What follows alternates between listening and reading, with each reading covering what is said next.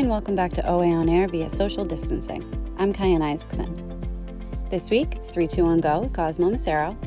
Then Jeremy Crockford joins me for an interview with Marlisha Aho from SEIU 1199, talking about the incredible role healthcare workers have been playing in the past year.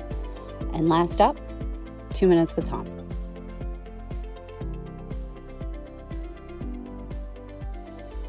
Hello and welcome to another edition of 321 Go on OA On Air, our weekly look into the world of public affairs, culture, business, and the economy.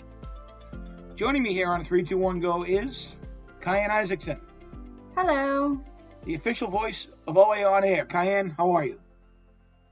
I'm all you right. Hurt your knee. I did. There's there's a hole in my knee from my desk. It's But the show must but the show must go on. The show must go on. think- It could be a workplace this- injury. Yeah, does this qualify for a workman's comp? We were on 13,000 1,100 days until you messed it up. Without a workplace injury in the uh, highly dangerous environment of a public affairs, uh, remote public affairs firm. Anyway, The dog eat dog world. indeed, good to be talking to you. Um, so, up this week, we're going to talk about a few different things. I want to start with um, an interesting new program out of the Newton, Massachusetts Food Pantry. It's a community fridge. It's, it's essentially a food pantry resource, but, but it's a it is literally a community refrigerator, um, located conveniently, uh, and I know where this is actually, 420 Watertown Street, at the parking lot of the Central Drapery and Dry Cleaning store. Uh, there is a community refrigerator. They call it a free fridge or a fridge for short. I'm not sure if I would call it that, but uh, food staples. Yeah, it's tough to say, kind of. Uh, produce, milk, eggs, bread, some prepared meals. Um, it's there for families and people in need. What do you think? I think it's amazing. Um, you know, we know first of all from our work uh, with the Salvation Army how much the need for meals has gone up this year, especially Yes. in the COVID pandemic, all throughout the state. Um, I also work for the Coalition for Homeless Individuals. I know how much their needs have gone up. It is drastic. These, uh, you know, communities are struggling. Communities not often like we would assume. Newton might not be a community where people automatically think there's a huge need, but what the COVID pandemic has really brought to bear is that families who have never had to ask for help before are now having to ask for help due to job loss or whatever the circumstances are. Um, and in this case, you talk about a community just really coming together to support those that, that need it. This was a labor of love. Um, and I thought it was interesting that one of the hardest things was just finding a place for it. Someone Yeah. just had to step up and say, "Yes, I will." I Yeah, will put it yeah, exactly because you, you, you got to have access to it, and um, it's great. This this local business stepped up and said, "Let's uh, let's host this thing, the free uh, community refrigerator." Um, and you're right that you know, sadly, the pandemic for many households has been sort of the great equalizer uh, among those in need. Um, people uh, people who've never thought they would experience this kind um, uh, of need are relying on resources and food pantries and organizations like the Salvation Army and others. Um, so this is a, a, net, a nearly a network of nearly 30 businesses have committed to donating food. 10 local organizations are coordinating volunteers. Um, it's um, it's a great program, and I and I have to imagine it it is a model that will be replicated elsewhere over time. I would think so. I also, th- you know, not to sound incredibly cheesy, but I'm gonna do it anyway. Um, it's such a model for the possibilities and what can exist and what people can make happen when they really just come together and figure out what's the need and how can we answer it. This is not an incredibly high tech or complicated concept. This is a place, a large enough place, an area, and a large enough refrigerator to store donated goods for people who need it. I mean, that's not difficult, but it took all these people working together to do it. And you know, what a what a lovely thing. Yeah, it's great. All right, that's the community fridge, community refrigerator in Newton. Fridge. Fridge. the Frige, supported and uh, sponsored by the Newton Food Pantry. All right, let's move on to um, something more global, or at least uh, international. Piers Morgan, um, th- related to the um, yet another story related to the British royals and uh, and Harry and Meghan, and um, yeah, I have sort of two specific um, takeaways from uh, this latest wrinkle with it, which which basically had Piers Morgan storming off the set of, of the show, uh, uh, Good Morning Britain, and and and then leaving the show. Um, but I but I want to hear your perspectives first because I know I know you've got uh, you know a certain view of him as a broadcaster, as a interviewer slash journalist, if you want to call him that.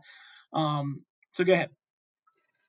I mean, I don't think he's ever really exhibited exhibited himself to be the kindest and most empathetic uh, person on television, um, and that's okay. There's a role for everyone to play. I do think that the tolerance for direct, just meanness um. Is is not there anymore, nor should it be.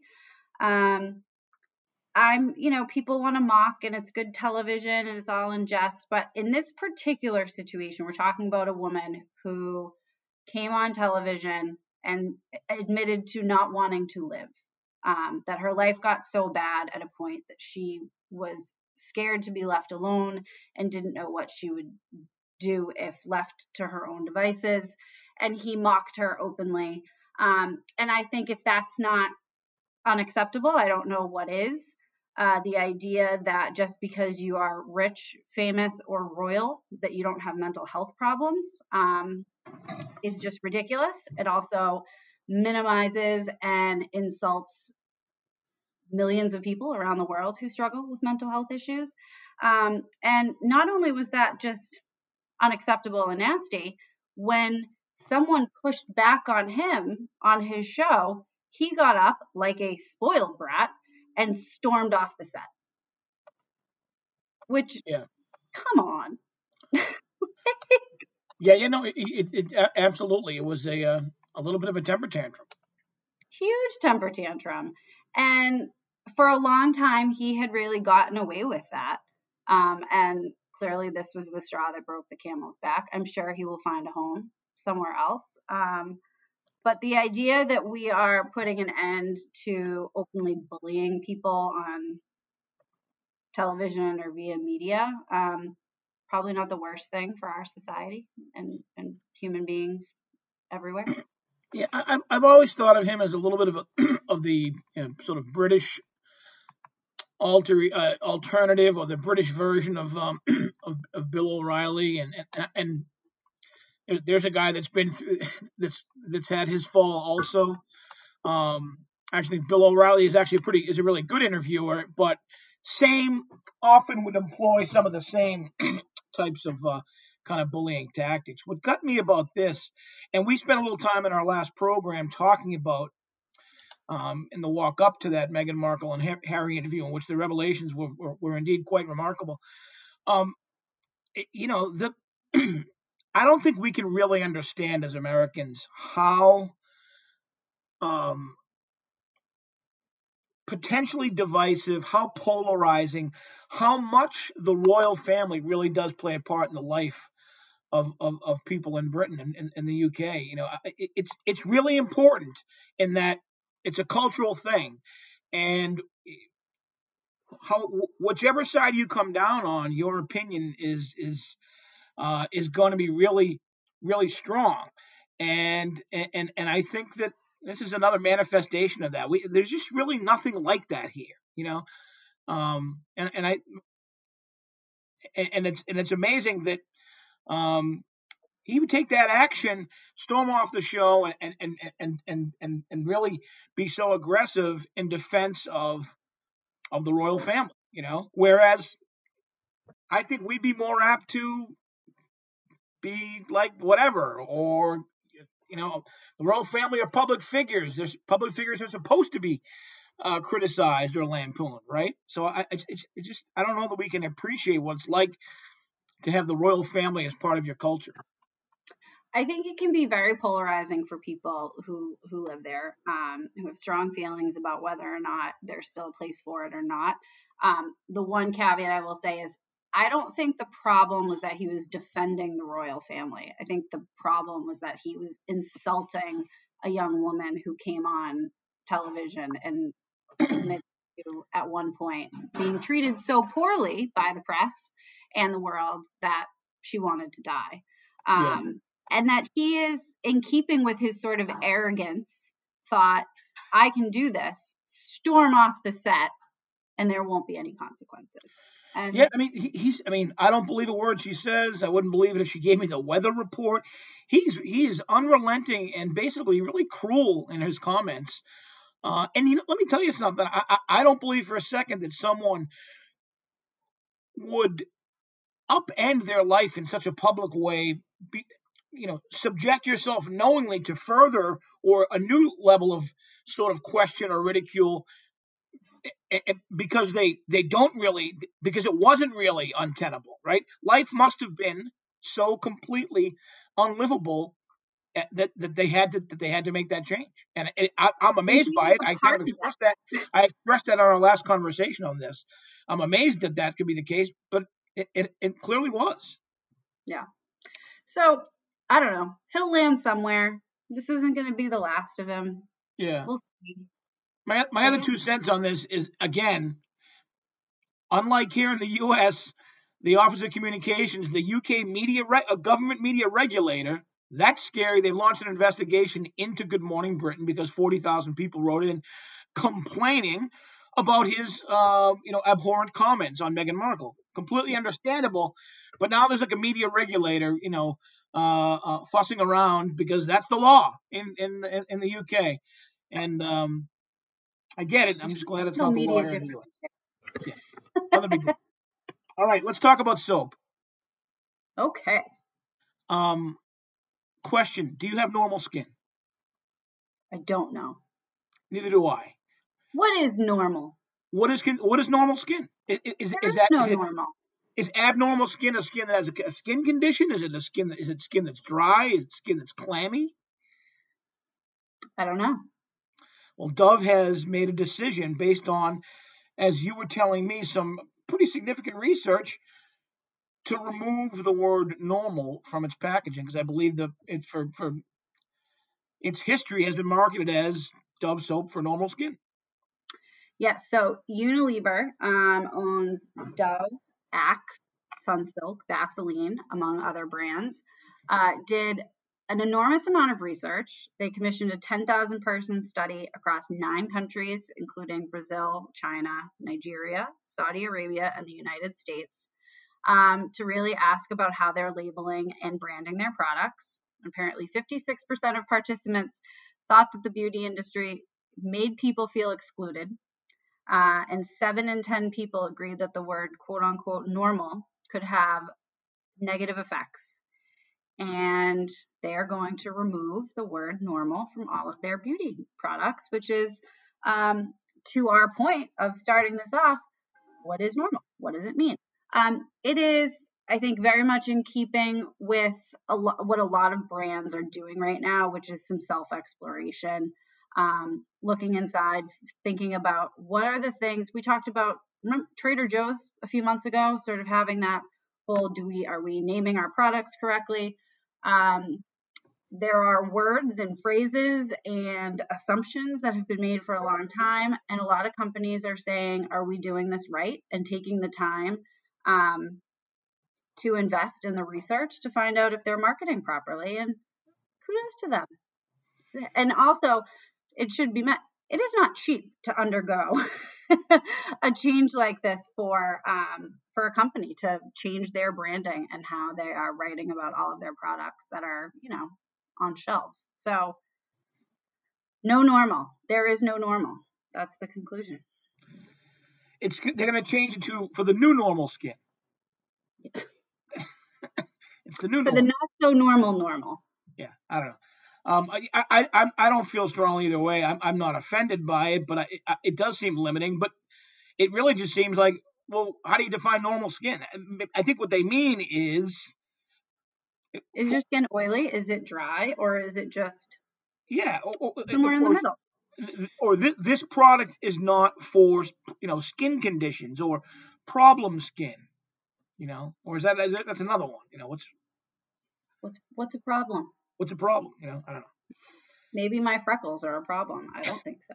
Yeah, I'm fine with them. But yeah, so I think it is indicative of what a lot of companies are starting to do in I think in the last year especially so many words, euphemisms, phrases, things that have long been accepted um, are just no longer being accepted. And companies that are taking the time to invest and look inward before they're figuring out what they're saying outward, never a bad idea. Probably something most companies should undergo periodically because it changes. And yeah. uh, I think we are in a time of change, and that's this is one company that's sort of reflecting that. All right. Makes sense. Nothing abnormal about that. Doing some market research. All right, Kyan. now I can see when you're laughing. This is good. uh, all right. That's going to do it for another edition. That's going to do it for this week's edition of 321 Go. Our program is recorded remotely. Maybe not forever, but still for now. Different locations around the Commonwealth and the USA. Our producer is Catherine O'Brien. Thanks for listening.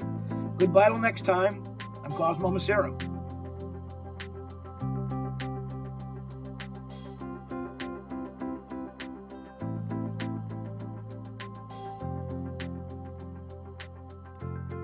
Hello, everyone. I'm joined today by Marlisha Aho and uh, my colleague Jeremy Crockford. Hello, everybody. How are you? Um, Great. Thanks for having us. No, thank Happy you. anniversary. For... Oh, yes. Oh, well, I didn't mention Marlisha is joining us from 1199 SEIU, uh, which represents just some of the most amazing frontline workers here in Massachusetts. Um, and as Jeremy said, this week marks the anniversary, the anniversary of one year uh, since the state of emergency declaration for the COVID pandemic. Um, I don't think it's something that we all thought we would be marking ever when this first started, but here we are. um, with that in mind, obviously, front care, frontline workers, uh, nurses, doctors, PCAs, home health care aides, everyone who is working in the metal field has really been deemed a hero, um, particularly at the beginning of, of the pandemic, and lauded for their work um, which was incredible and deserving, but they also have encountered a lot of obstacles along the way. Um, some I think have been well known, others not so much. Can you talk a little bit about SEIU, the workers you represent, and sort of their experiences that you've been hearing or witnessing over the last year? So, thank you. So, yes, we're marking this, I think, unfortunate anniversary, but it's an opportunity to not just pause and reflect, but think about how we're moving forward. And so at 1199, we represent over 70,000 healthcare and home care workers, and they, you know, provide care in hospitals, health centers, nursing homes, and in private homes. And throughout this past year, they've finally been recognized for the heroes that they've always been, but it's, you know, it's now more at the front front, uh, forefront of this public health crisis. And so when we think about this past year, COVID has not only provided new bar- new obstacles for workers to deal with and navigate, um, but has exposed um, issues that they've always faced prior to COVID and you know won't go away just because we have a vaccine that is addressing the public health crisis. And so and you know just thinking about the past year it's inadequate ppe i don't think we've knew how much PPE would be so important this year when, you know, when March uh, 10th of 2020, um, just thinking about that and how many workers were were unable to get um, adequate PPE, and that's you know from home care workers who didn't have, let's say, if they're a personal care attendant, didn't have a centralized workplace to get it, and so they were struggling to, you know, get surgical masks and gloves as quantities were limited um, because they work directly with their consumer, or nursing homes, which have been the hardest hit during this pandemic, um, have the same issues. And so, just thinking about inadequate PPE, staffing challenges that were there prior that have you know have remained. Um, the fear of exposure. You know, far too many um, healthcare workers have been exposed and sickened by this virus, and for many did not have were excluded by the CARES Act for additional emergency paid sick time. And so that is not just about being able to take your time to quarantine and isolate, but it's also meaning you're burning out your own paid time off and a and in the middle of unprecedented times, so they couldn't take time to care for themselves. And, you know, the other side is those who had reassignments. Let's just thinking about our hospitals and health centers as elective procedures were um, canceled. So we've seen reassignments. So going to another part of the um, hospital that you may not um, was uh, not your uh, expertise and just having to deal with training on the job in the middle of a public health crisis, and also those who were furloughed. Um, they, their thoughts weren't necessarily about the virus; is about how are they going to pay for um, their bills. And so it's it runs the gamut when we think about what these workers have faced. Some of them, again, were exacerbated exacerbated by COVID, but majority of them were not created by COVID. And as we um, move forward, we have to, I think, reconcile that and say if we are honoring these heroes, we have to honor them with action. I know 1199 has spent a huge part of the last year advocating and pushing for sick time coverage for for health insurance for these people, for proper staffing, um, for inclusion of their voices in the decision making. Do you think after all of this and all you've gone through, is some of that going to finally start happening? And I think hazard pay is another. One. I think yes. I think there's a finally, you know, when we talked about this in the beginning, that we're all in this together. And how do we keep that happening going forward? That we're, you know, we went through the most traumatic year as a country. And how do we keep moving forward to honor those essential workers, including healthcare workers, with the benefits that they need? We, we've seen it now just this week with the American Rescue Plan. Um, the emergency paid sick time at the state level, where now we will have workers are getting five, uh, what is it, 40 hours a week, uh, 40 hours of sick time. Um, you know, eh, this is something that we've been fighting for this entire time, um, and it's finally happening. And we just have to keep that steady drumbeat. And so, as people want to, I think, uh, move forward and view that the vaccine as the cure all for everything, just keep reminding people that the inequities in our healthcare system are not going to go away with a vaccine. There takes it takes work, and that's at every level. And um, I hope hopefully um, the community as well as the um, workers that we re- represent are continuing to fight for these things because it's important. So this week, uh, SEIU announced the Healthcare Hero Bill of Rights.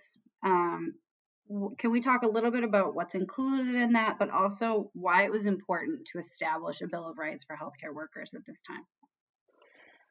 So we knew over this entire year, we've heard from our members and leaders about what they were facing. And we didn't want it just to be a conversation about what we're facing, but what we're going to do about it. And so our membership created this Bill of Rights that outlines eight demands to really strengthen our care system, strengthen our caregivers and the care that they provide. Because our public health system has been through it all, and we want to make sure that the caregivers that going forward are protected, are honored. And so that includes essential wages, quality benefits, appropriate staffing and care team planning, a safe work environment. And so when we talk about a safe work environment, that means, um, you know, the virus, but also things that other things that um, like respect and dignity, um, ensuring people are absent of abuse and discrimination at the workplace. Um, responsible employers. We want employers who care not just about um, the bottom line, but also the the workforce and the communities that they serve, education opportunities and career advancement. Um, I think I've talked so much about infection control this year, and we just want to make sure that we are ensuring that the workforce has the tools they need to, to provide adequate care. Um, a seat at the table. Our voices and our experience is important. Um, I think this year has shown that. And so as we go forward, we want to make sure that workers have a seat and are being heard, um, and a right to form a union.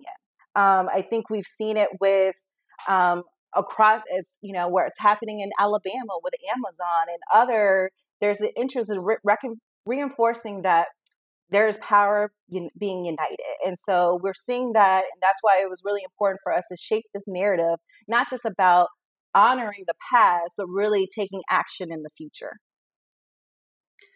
And I feel like it goes without saying, these seem like basic tenets that it is almost, well, it's unfortunate, but um, that this would have to even be put in writing that people should be in a safe work environment, have a seat at the table for just appropriate staffing. I mean, things like this, which brings us back to the point you made earlier, which is, you know, the COVID pandemic certainly brought about new challenges in the healthcare system, but a lot of what it did was bring to light or exacerbate challenges that have been there for decades in some instances.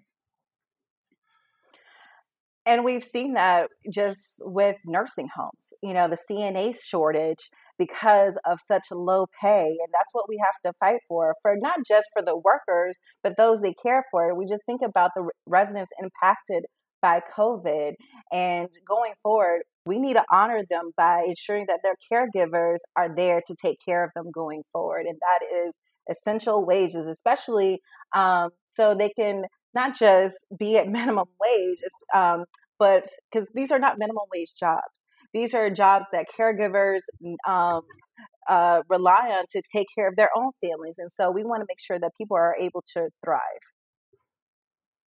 Even when the state was having trouble getting its vaccine act together, and they're, they're doing much, much better now, 1199 was was doing a really good job of getting your workers to central locations for big vaccination programs. A lot of your workers are the, the vast majority are, are black and brown, most are women. Um, you've been vaccinating at a very high rate and doing a really good job. How have you dealt with vaccine hesitancy and, and how are you doing on getting that workforce vaccinated? So we did a poll. Um, 1199 did a poll early in December just to get to understanding who are the trusted messengers, what is the information that our members needed to make an informed decision for themselves and their family, and that poll shapes our union-wide Get Vaccinated communications campaign. And so we wanted to make sure that members got the information they need, and that was through digital ads, mailers, emails, and just photos of their fellow coworkers getting vaccinated. Um, so that has been running since uh, December because again, all of the healthcare workers that we represent were in phase one in Massachusetts. And so we wanted to make sure that if they're not getting it from their employer, um, they were getting it from a trusted resource, which is their own union. And so we've been um, really uh, focus on making sure it's culturally competent, but it speaks to the issues that were raised about side effects, efficacy. Um, so I think we've done a really great job, and that's because of our members informing our next steps. And you know, as we continue to go forward, I think the next step is the barrier to get making sure that everyone has access to the vaccine. Um, you know, in nursing homes, the federal contract with the pharmacies has ended. So many of the workforce who chose to delay or new workers um, are entering the queue just as everyone else to um, go through the state's website. Home care workers always had to go through the state's website to get the vaccine. And so we want to make sure that we are providing um, support to fill in those gaps as the state improves their rollout um, plan because this is really important. They're caring for seniors and pe- people with disabilities and also caring for themselves. And so we want to make sure that they have the right information to make an informed decision for themselves, but also have um, the ability to get the vaccine when they're ready.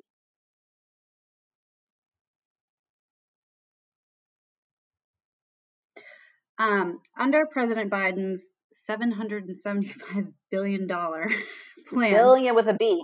billion that's a, a lot of money. Um, to boost the caregiver economy, workers would see a lot of what you're you've been talking about: better pay, training, better benefits, and support. Um, but you know, federal the intentions at the federal level can sometimes get a little mixed up or washed out or confused when it starts to break down. Um, what does Massachusetts and, and, you know other states for that matter need to be doing to ensure that this money is going to workers in the way it is intended and used appropriately or to the best? So yes, we definitely appreciate um, the Biden administration to highlight home care workers and family care um, workers in their care plan. And hopefully, this will be a critical piece of um, the next legislation, which is the American Recovery Act. And so, yes, just if and when that is passed, we know that advocacy doesn't end there. We you know, we're like, we're hoping because, you know, we can rescue America, but we now have to recover, and that has to be equitable.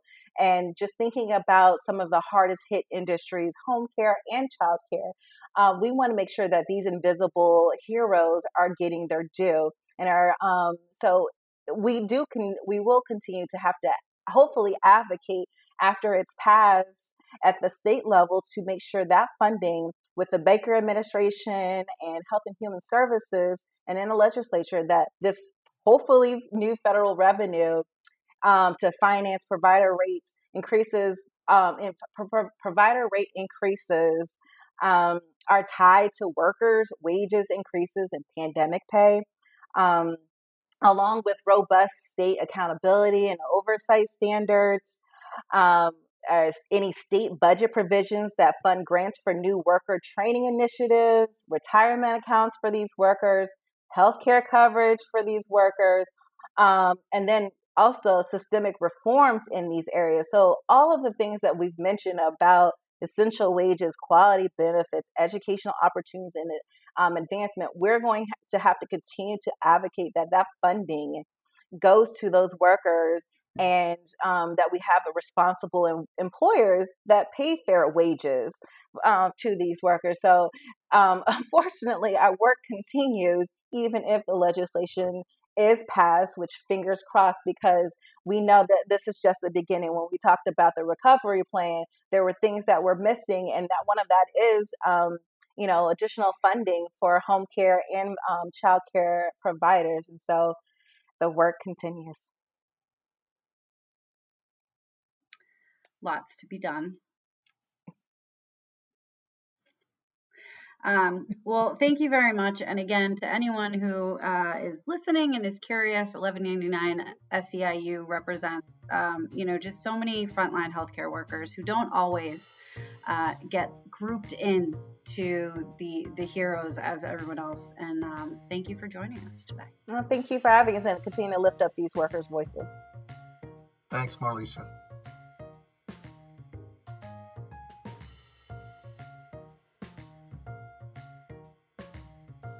Two minutes with Kyan. Two minutes with Tom. Hey, um, good morning. Good morning to you too. Kind of taken by a David Brooks article in the New York Times today about the, the life changing aspects of this president.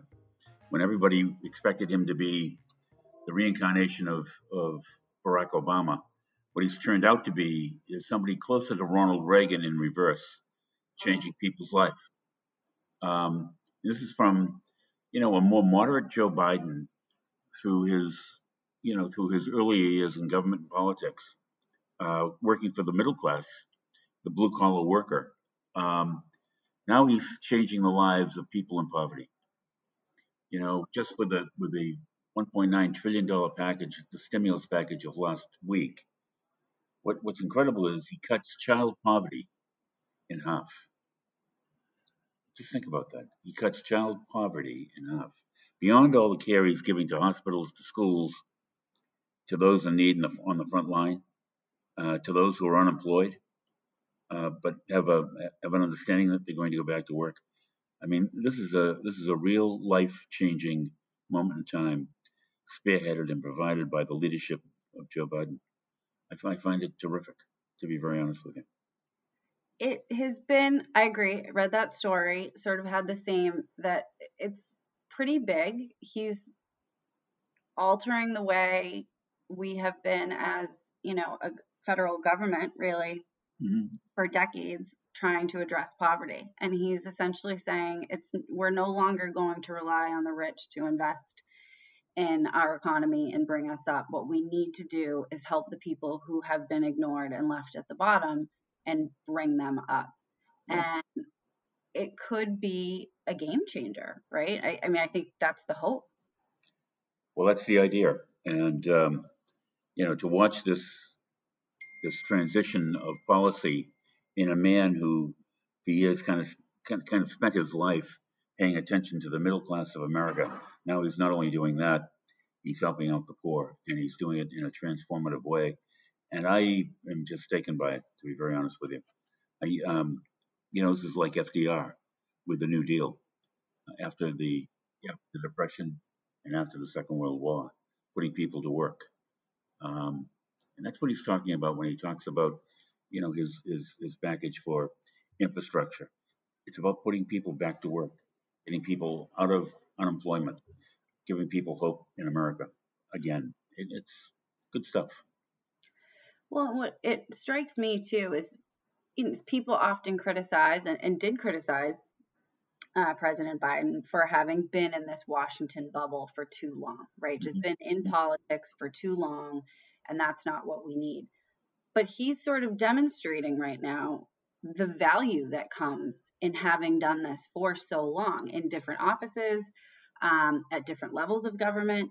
He has seen on a you know on a state level, on a federal level, um, what has worked in some areas, what hasn't, and he's sort of it seems bringing all of that to bear to say let's think about this differently because I have watched all of these policies and plans not do what we had expected it to do. So it's like it's experience really coming back full circle in a positive way. The other thing that happened this week was was the, the fact that he never took his eye off the ball while all this was going on in Congress. He never took his eye off the ball as far as COVID 19 is concerned. And he held, held out the promise of the hope that July 4th would be the coming out day for America to celebrate. You know, it's independence, but do it in, in small clusters um, yeah. without protection because by that time, everybody certainly most of Americans, adult uh, adults, will have been vaccinated and feel as though they've you know they've got a bulletproof attitude about COVID-19 and it's in its rearview, rearview mirror. So the brighter day that we've always been talking about, you and I on these kind of finish up seconds of two minutes with Kyan, know, the brighter day is, is before us because of the legislation passed this week for stimulus purposes for the economy number one. But you know, the, the, the hope and promise that we have something by early summer will give us all hope. Good to talk to you, Kyan. You too, Tom. Thank you. Two minutes with Kyan. Thanks, Cap. Tom.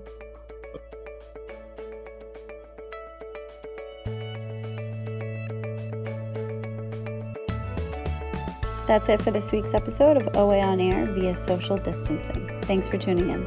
Talk to you next week.